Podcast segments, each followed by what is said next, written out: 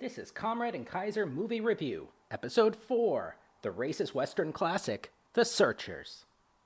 We're Comrade and Kaiser Movie Review. We watch a lot of movies so you don't have to. We're Comrade and Kaiser, we're not that crazy. We just can't agree with democracy. Hey, Hello, this is Comrade und Kaiser Movie Review, the podcast where we like to talk about dirty communism, enlightened fascism, and today, the epic John Wayne Western, The Searchers. I am your host, Kaiser Hans Gruber III, and this is my infantile-minded co-host, Comrade Sergei Ilyich Melenkov. Ha! You think I'm infantile? What do you call nationalism and religion? The belief that people who look like you, speak like you, and who believe in fairies and ghosts are the foundations of decent government. They're called angels and the Holy Spirit. And let us not forget Thomas Jefferson's famous quote The government that governs the fewer races governs best. He never said that. Hmm, But I sure he did. He said, the government that governs least governs best, and it's all bull. Jefferson was a notorious slave owner and a slave rapist who had no respect for central governments. He had the mentality of an 18th century farmer whose ideologies is being followed for 21st century highly technologically developed city dwellers. Exactly. It's an 18th century farmer ideology for people who want to return to 18th century farming society. Eh, But this is not progress. It's the decline of civilization. We need to further develop the city to make it more inclusive, better living spaces, and more communal properties. 18th century farming society was the height of civilization. Don't you see? A select few and privileged will be able to rule over everything and live their life free from government rule. All they have to do is be born into a family with immense land, money, resources, and enslave a hundred or so people. Plus, it's good for the slaves, too. Everyone is in the country, not the city, and working where God intended, on the land He gave one super rich white guy. What's not to love? Everything, you piece of.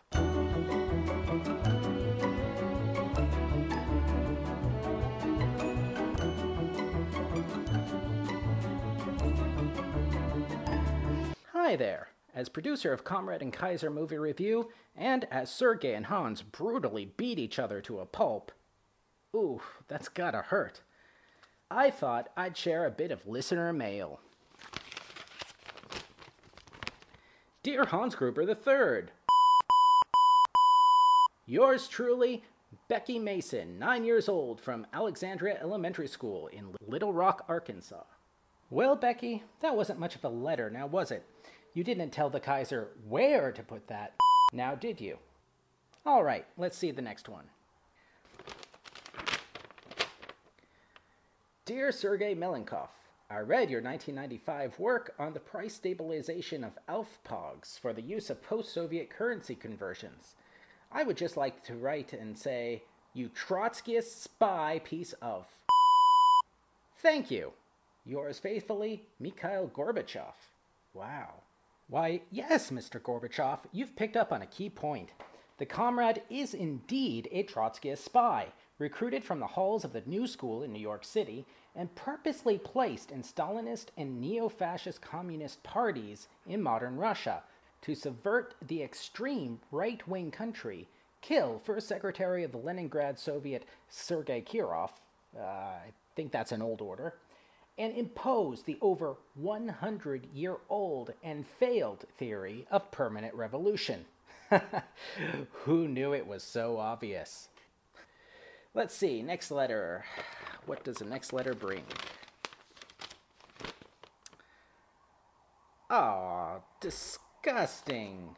Now that's not even appropriate. I expected more from you, Mr. Morgan Freeman. Anyway, it looks like the Kaiser is finished coughing up blood.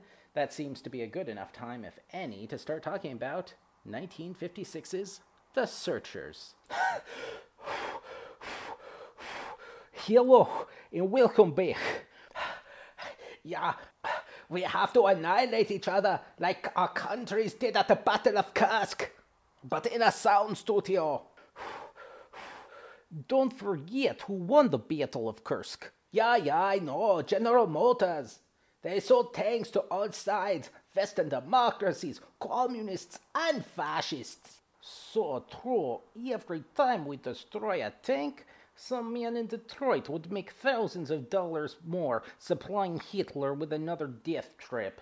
We destroy one enemy just to help another.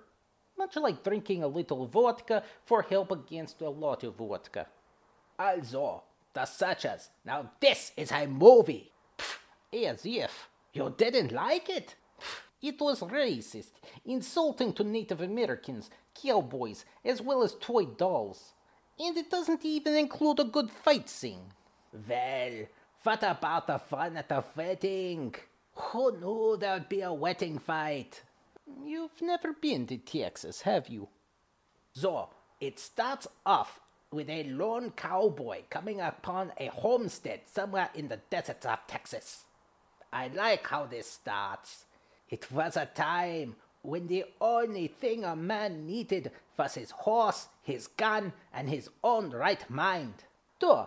And left to those three things alone, and a man is sure to end up qualifying for one of the many categories of the DSM of mental disorders. But that DSM is full of mistakes. Explain why liberalism and communism are not on it, but it puts on visions of angels. Because one is a delusion and the other one is just a point of view. Yeah, my point exactly. it turns out that the lone cowboy is Ethan, Mr. John Wayne himself, the brother of the owner of the homestead. Ethan had apparently been missing for the last eight years, having been a traitor in American Civil War and in Mexican Revolutionary War, which I assume he was for the French, because honestly, why would a Confederate fight for the people of Mexico? What? He was fighting for freedom, to enslave, and for taxes a country that broke away from the tyranny of Mexico, so it too could tyrannize black people. Then that joined and broke away from the USR for the exact same reason. How long will it be before a nation of strong white men can be recognized as the true tyrannizers over black and brown people? How long will it be before racism finally gets its own day in the sun? It's called the entire past and most of the present. Ethan also has a large sum of gold coins and Yankee dollars mysteriously obtained in his eight years of killing. Very suspicious for having ended up on the losing side. Yeah, it turns out it is far more profitable being on the losing side. I have friends in Argentina whose family ended up with millions of dollars worth of gold bullion after World War II. They said they earned it legally, you know, the normal way. Figures. Shortly after Ethan's return, the men in the town are all rounded up to chase cattle rustlers. Ethan is asked to take an oath of allegiance to the Texas Rangers as a former Confederate soldier read traitor, an enemy of the state, he refuses. Ah, Sergey, you're too hard on Confederates. The Confederates simply wanted to preserve states' rights. The right to enslave people. Yeah, exactly. Is that so bad? Yes, yes, it is. I guess we'll just have to agree to disagree about the ethics of a state's right to enslave millions of people based on the color of their skin. Even you, as a communist, is bound to realize the advantage of being capable of enslaving millions. Uh, well, that is true. Uh, there must be some place we can put our apple sheeple. But hold on. Wasn't this what the entire Civil War was fought over? I'm pretty sure the North won. End of conversation. No more states' rights. Nine. Look who's in power now in the United States. It's the South. It will always be the South as long as the Constitution sways conservative and rural voters have more power. Face it, the North loses every time because they are liberal. Liberalism is dead as Lincoln. Unless we talk about neoliberalism, the greatest economic dogma that is bound to bring back fascism. Neoliberal economics. It's like a science, if science were designed to create fascism. Whoa. I've never heard you endorse anything with the word liberal in it. Yeah, well, the National Socialists were not really socialists either, but you have to throw it in there so later neo Nazis could say it all went wrong with that second word. Just look at all the nationalist parties we have now. Case in point. so then, the honorary Texas Rangers and Ethan go off chasing cattle rustlers, only to find the cattle had been driven far out into the desert and killed. It turns out it was a dastardly ploy by the evil Comanche people so that they could attack and kill anyone in the homestead. Don't you see how this movie is turning us against the Native American for no good reason? Was there even a reason they wanted to attack the homestead? God forbid the natives did something aggressive like defend their land and counterattack their invaders. In this movie, it appears as if they simply did it for sport. Yeah, truly an awe-inspiring people.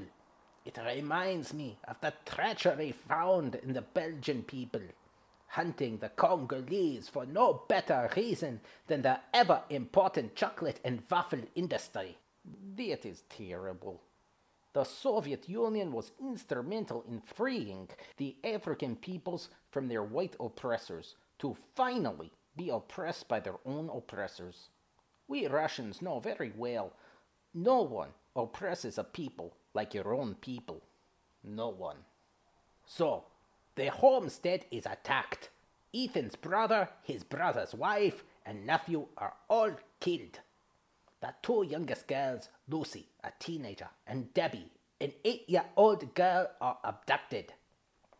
Lucy's fiance, Brad, and adoptive brother Martin were away with the Rangers, but upon seeing the burning homestead and missing women, vowed to take vengeance upon the Comanche and retrieve the girls.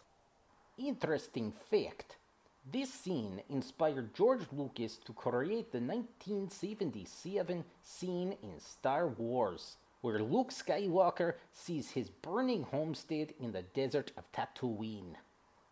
Star Wars? Hm, never seen it. What are you talking about?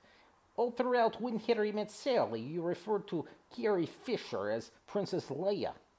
Hmm, weird. So, the Rangers go out to fight the Comanche. Ethan wants to attack the Comanche camp head on, but the captain commands them to approach sneakily. They are ambushed on the way to the attack, surrounded by the entire male population of the tribe. And that's where we get to really meet our comic relief. Mose Harper. he, he, he yelled like an Indian with the hand over the mouth in the middle of the battle. oh, oh my God. you, do you remember? He looked so stupid. like he was an Indian before he shot all of those Indians.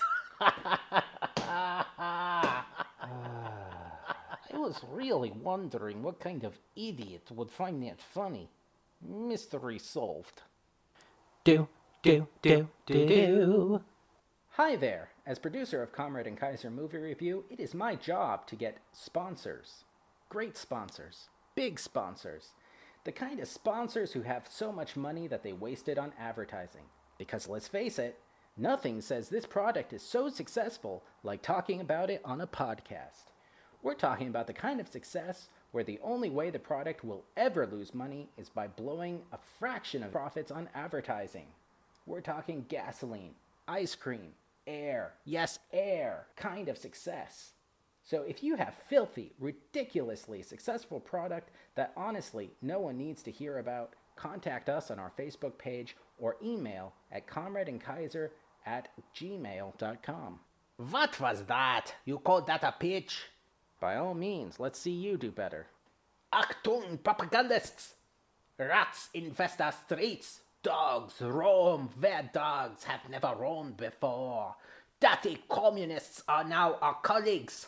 Hey, I'm not dirty. I was talking about Cheryl in accounting.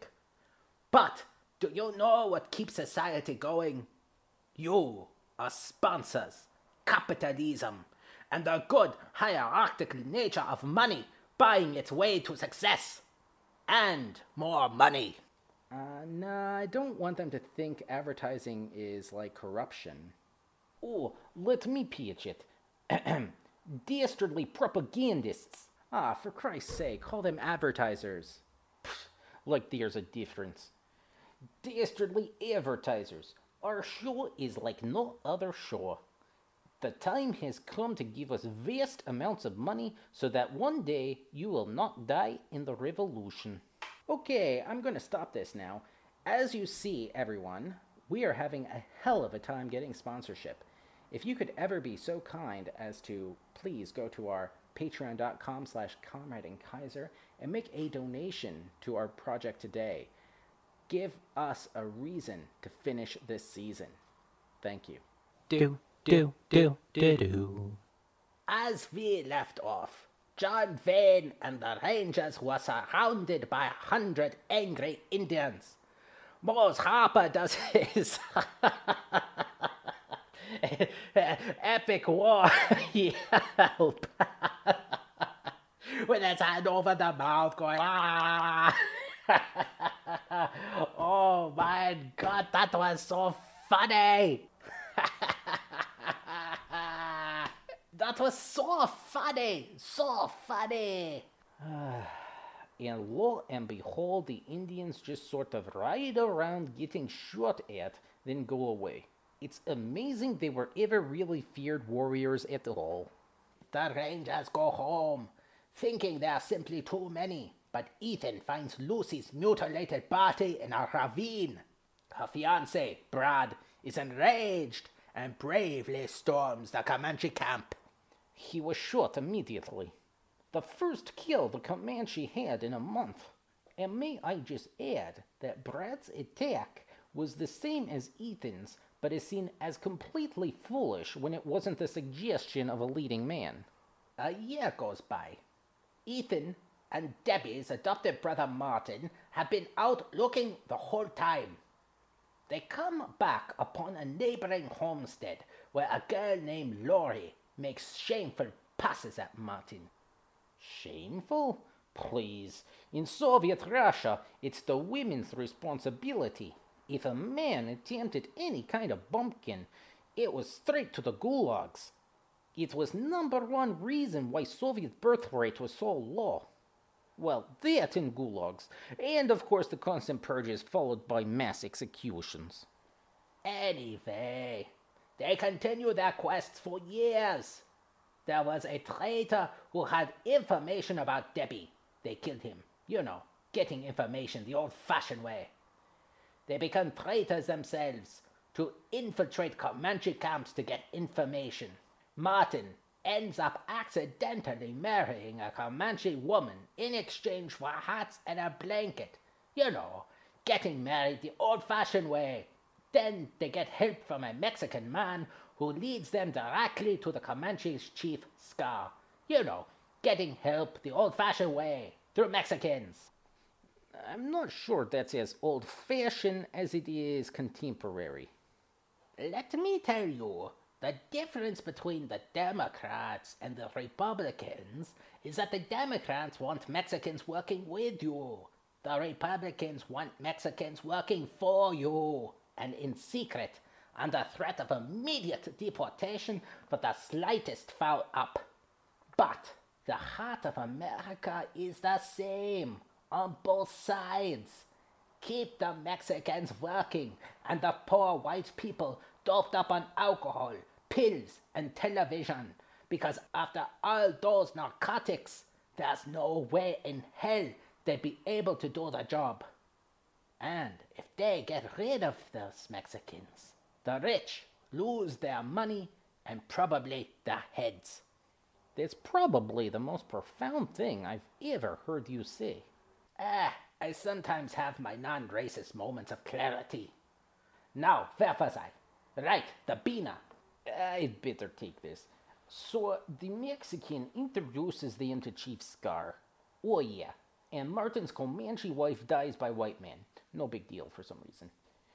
In the meeting with Chief Scar, Ethan and Martin are presented with scalps of white women by none other than Debbie herself, speaking Comanche, and has been taken as a bride by Chief Scar. They leave camp, wondering how to get her when she comes running to them.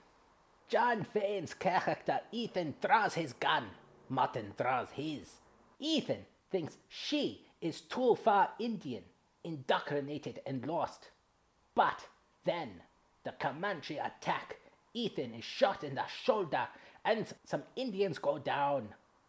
The boys are chased into a cave where they hold their ground. Scar's horse is shot from under him, and the Indians just kind of leave without really attacking. Uh, again.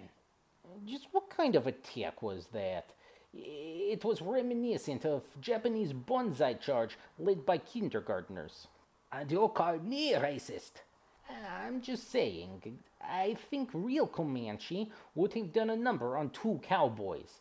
Uh, they had guns, horses, spears. They can't just ride around in gun range while not using their weapons. Anyway, then Ethan and Martin go back into the homestead and find Laurie is about to get married to the town idiot. But not Mose Harper, uh, another idiot. That town has got a lot of idiots. Well, that's Texas, I guess. Laurie gets flustered seeing Martin again. There's a brief fight, and the idiot refuses to marry Laurie. Just then, a Yankee officer comes in and announces that Mose Harper has located Chief Scar. But didn't they just speak to Scar and kill a bunch of his men? What? They couldn't see what he went after that? I don't know. But then it came for the battle royale. The Rangers move out immediately. Martin pleads with the captain to go in for a suicide mission to sneak into the Indian camp and fetch his sister before they shoot up the whole place. As he does, Chief Scar comes in and Martin shoots him dead.